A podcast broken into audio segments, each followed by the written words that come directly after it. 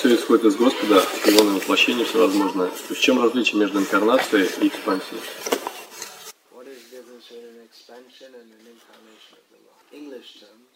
Это переводы, переводы изначальных как бы санскритских слов.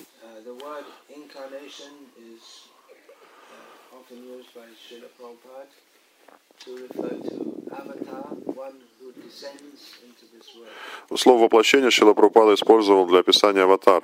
Аватар — это Господь, форма Господа, которая не сходит сюда, в материальный мир. А все живые существа являются экспансиями Верховной Личности Бога.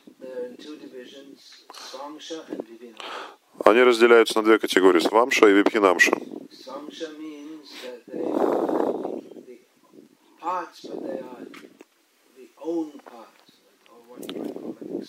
К категории Свамша относятся как бы, категории Бога, то, что является Богом.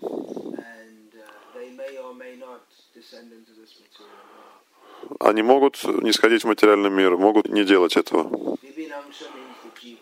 А Випхинамша — это Lord.